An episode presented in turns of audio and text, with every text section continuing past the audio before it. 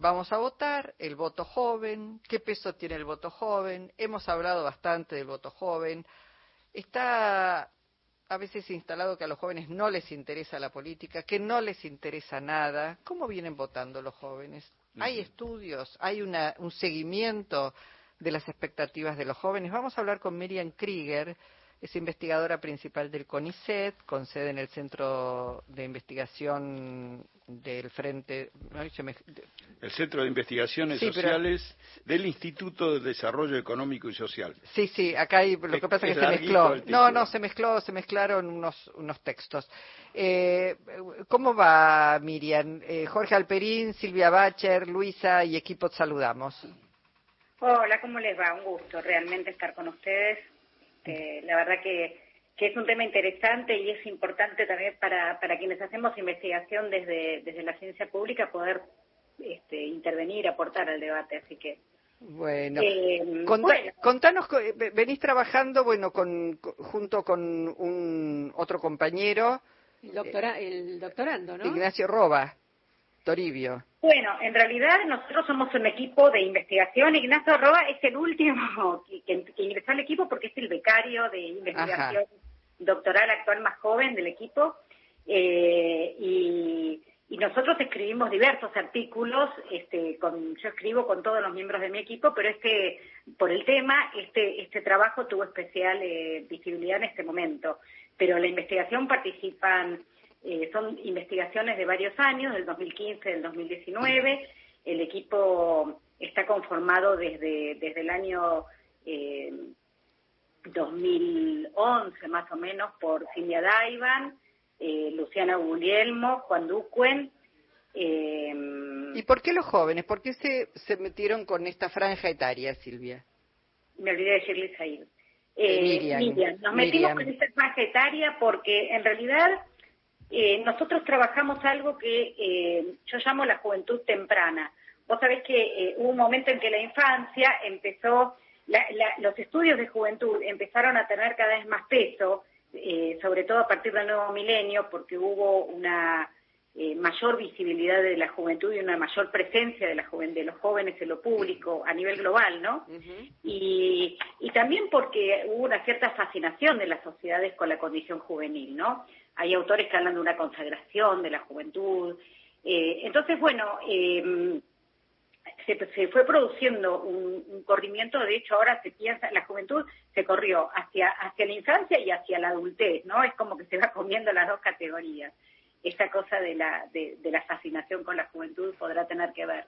Y entonces, eh, em, Hoy en día, cuando se habla de juventud, se habla entre los 16 y los 29 años, es decir, mucho más de lo que se podía pensar en otro momento, porque la juventud es una noción eh, históricamente producida, no biológica, y de hecho discutimos bastante sobre la edad de los jóvenes, por ejemplo, cuando se discute la ley de imputabilidad o cuando en el 2012 se hace la ley del voto joven. Miriam, eh, entiendo que en este momento donde se está hablando tanto del aumento del ausentismo, en la votación, del desencanto con las distintas fuerzas políticas, del como es un común que se vayan todos.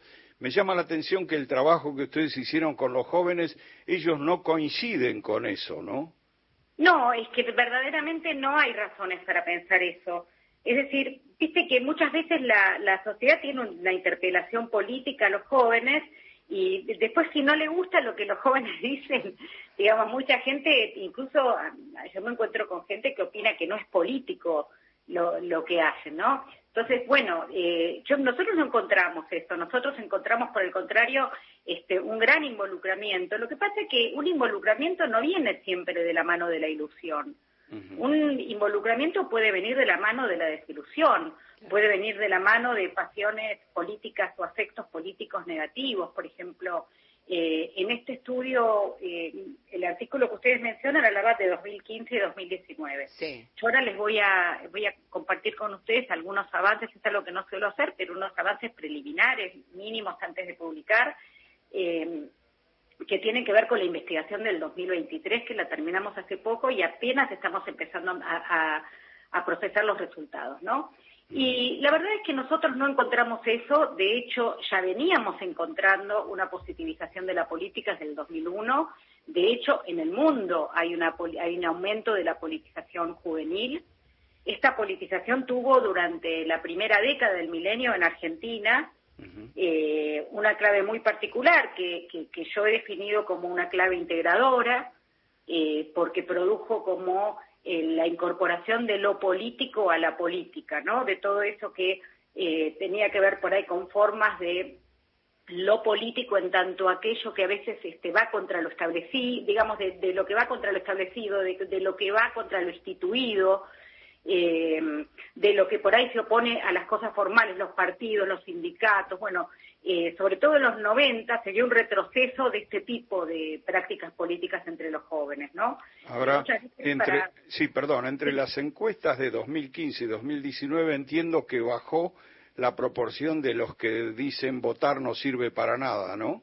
Sí, sí, sí. Eh, lo que vemos es, a partir del 2000 uno en adelante, un aumento del deseo de participación y un aumento del interés por la política y aparte algo muy interesante, ¿no? Cuando eh, yo te decía esto del 2010 porque ahí empieza un momento en el cual frente al rechazo que había a lo que era la política instituida, el, digamos los partidos, es decir, la política real, empezamos a ver que se vuelven a reactivar los movimientos estudiantiles, los movimientos juveniles e inclusive las fuerzas de las juventudes, de las juventudes políticas. Eso ocurre en, el, en, el, en la primera década con claridad.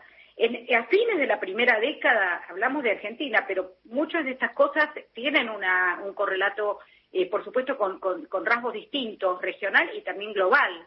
Claro. Eh, Hola, ¿cómo te va, Miriam? Soy Silvia Bacher. Te escucho y me pregunto, ¿Por qué, como dice el informe, los jóvenes a la hora de participar en la votación eh, que viene el domingo, por ejemplo, no de la participación general, que vemos que hay eh, eh, una, fuerza muy grande en eso. los jóvenes no identifican, no reconocen en muchos casos los valores de los partidos, los partidos en sí mismos, sino los candidatos. ¿Cómo ves esto con candidatos, por ejemplo, como Milei? Bueno, a ver, eh, a mí me parece que lo primero, de, yo como, como persona que estudia a los jóvenes, lo primero es abstenerme de juicio, ¿no? Eh, digamos, eh, esto no significa eh, una... No como fenómeno te lo pregunto, esto que no ah, conozcan... Como fenómeno, como fenómeno, no, como fenómeno que no reconozcan, que me parece importante. Ah, que no reconozcan las fuerzas políticas. Mira, yo muchas veces me pregunto qué pasaría si yo entrevistara adultos. Yo creo que no pasaría algo muy distinto. Creo que estamos con un nivel de importante de desinformación o, de, o de, información que, no muchas veces, digamos que muchas veces tiene estos desajustes. Es cierto que eh, muchas veces, y eso lo vimos en, estas, en, esta última investigación, que los jóvenes eh, pueden no reconocer, aparte yo trabajo con jóvenes, el primer voto, o sea, todavía están en la escuela, ¿no? Eh, es, es realmente una juventud temprana. Y sin embargo, hay un reconocimiento de los candidatos, muchas veces no de los partidos. Claro. No, de las, ni siquiera, o sea, ahora tendríamos que hablar de coaliciones, pero, pero, eh, pero sí hay un reconocimiento de los candidatos. Y lo que yo te puedo decir es que eh, la importancia del voto, mira, los chicos te dicen, con la, votar es importante, pero no alcanza para decir lo que pasa en el país, un 68,1 de los chicos eh, bueno, digo chicos, eh, no, es muy correcto, de los jóvenes, ¿no? Con el voto decidís lo que pasa en el país, el 24%. Este subió porque, eh, digamos, la idea de que, de que el voto tenga tanta fuerza no es una idea tan propia de la juventud, sobre todo cuando, cuando si pensamos en términos de, de la juventud de los 70, de los 80, donde había otras prácticas menos formales que tenían más importancia, ¿no? El pensar que el voto realmente sirve, el 24% es un, es un número bastante alto. Y eh, el resto piensa que es importante aunque no alcance. Y votar no sirve para nada, tengo solo un 6,6%. Incluso te digo que cuando nosotros vamos a las a las escuelas a hacer nuestro trabajo, que vamos a escuelas públicas, privadas, eh, de todas las clases sociales, porque tenemos una perspectiva de clase en la investigación, porque, porque es un país con una desigualdad donde realmente la, la variable clase discrimina, ¿no? O sea, te permite ver diferencias importantes. Eh, en todas las escuelas nos hemos encontrado con eh, una disposición de, de, los jóvenes a contestar la encuesta, a hacerla con seriedad. Es que, perdón, Miriam, te, interrumpo. Los jóvenes en general no están acostumbrados a que el mundo de la política les hable a ellos. No hay un mensaje primero destinado a las juventudes eh, de ninguna manera. Eso no se ve en ninguna campaña, nadie le está hablando a los jóvenes. Y después esos porcentajes que mencionaste muy probablemente también tengan que ver con lo que esos jóvenes reciben en sus casas de la consideración sobre la política. Bueno, pues yo tengo una disidencia como no, no no respecto a la cuestión de que, de que lo que pasa en la casa es muy importante, sin duda, es muy importante, pero sí respecto de que no se les hable. Yo creo que mi ley interpela directamente a los jóvenes, eh, se dirige a los jóvenes, les habla a sus espacios, los busca en los espacios donde está.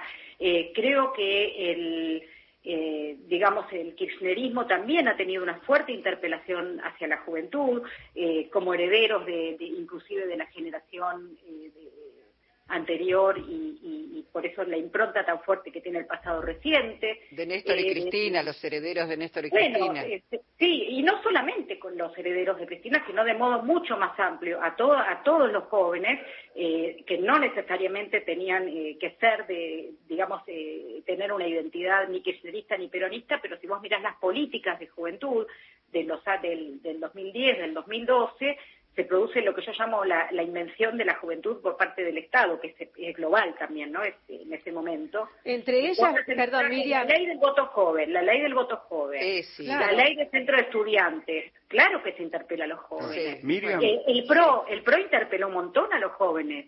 El PRO ha tenido una juventud muy importante. O sea, nosotros, esto que venimos viendo con el surgimiento de nuevas derechas juveniles empieza a fines de la primera década.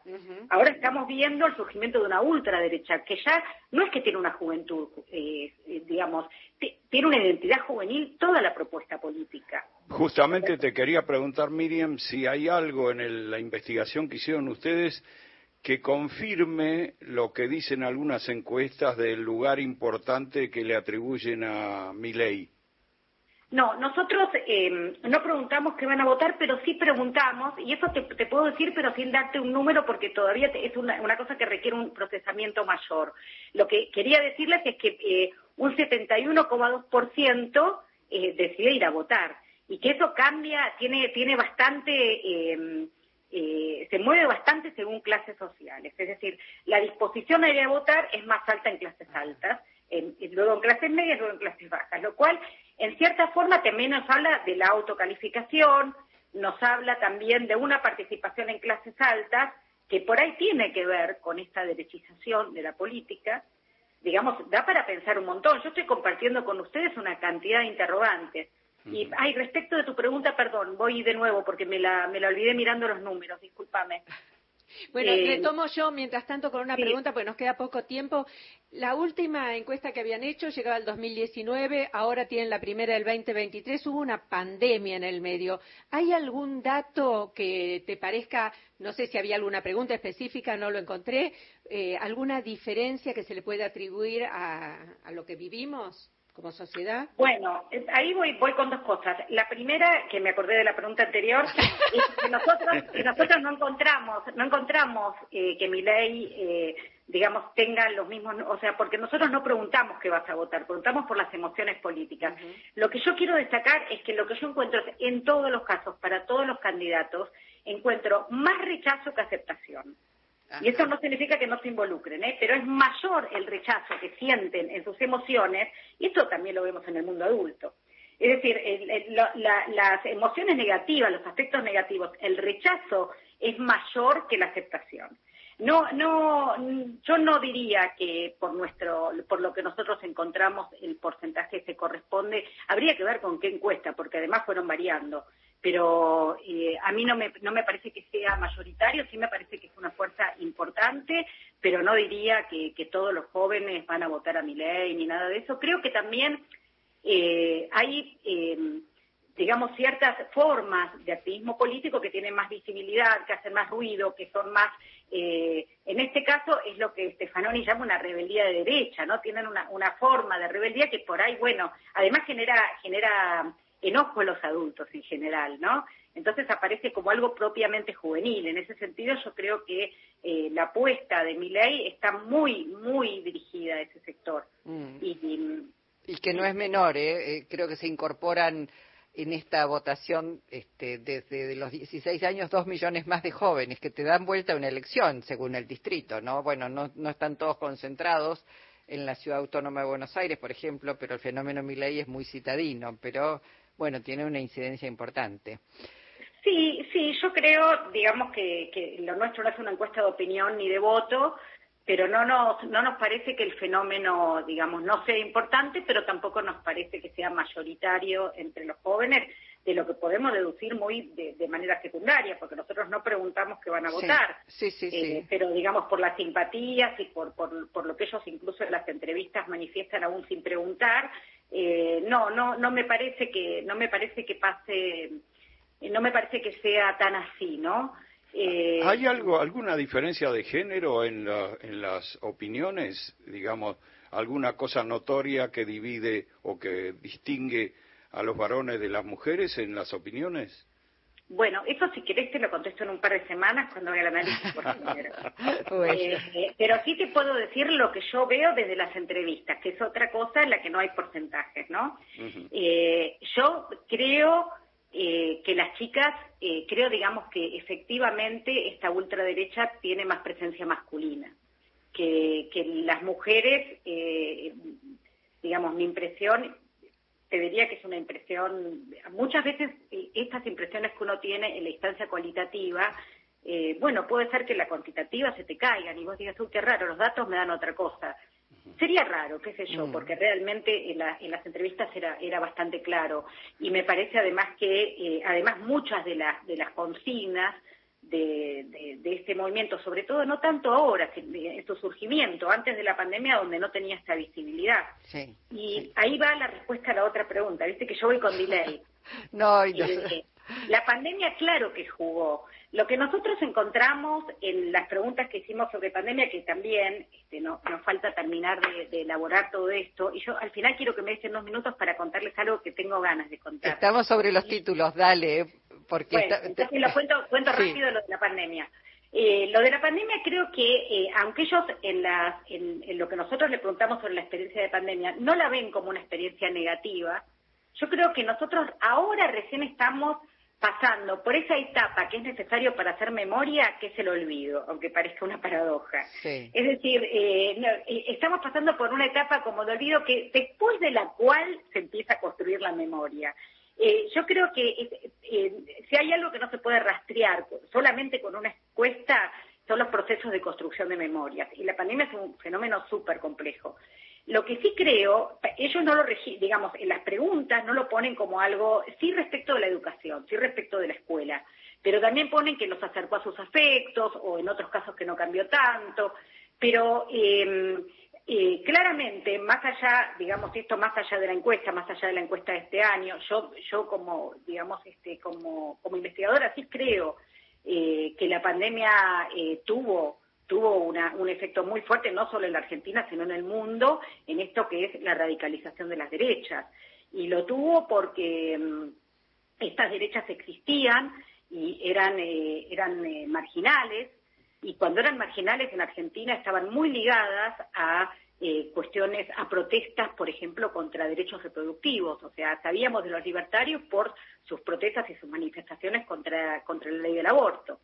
Eh, bueno. Y también contra los movimientos feministas, o sea que había una cosa que tenía que ver, una cosa muy fuerte de género, y te diría reactiva desde lo masculino al movimiento de, las pibas, al movimiento a, la verde. Bueno, Miriam, eh, nos quedamos sin tiempo, lamentablemente. Es para hacer todo un programa entero hablando de les jóvenes. ¿eh? Es interesantísimo todo lo que nos contaste, y lo que nos anticipaste y volveremos sobre el tema. Una cosa, solo me quedé con ganas de decirles una cosa.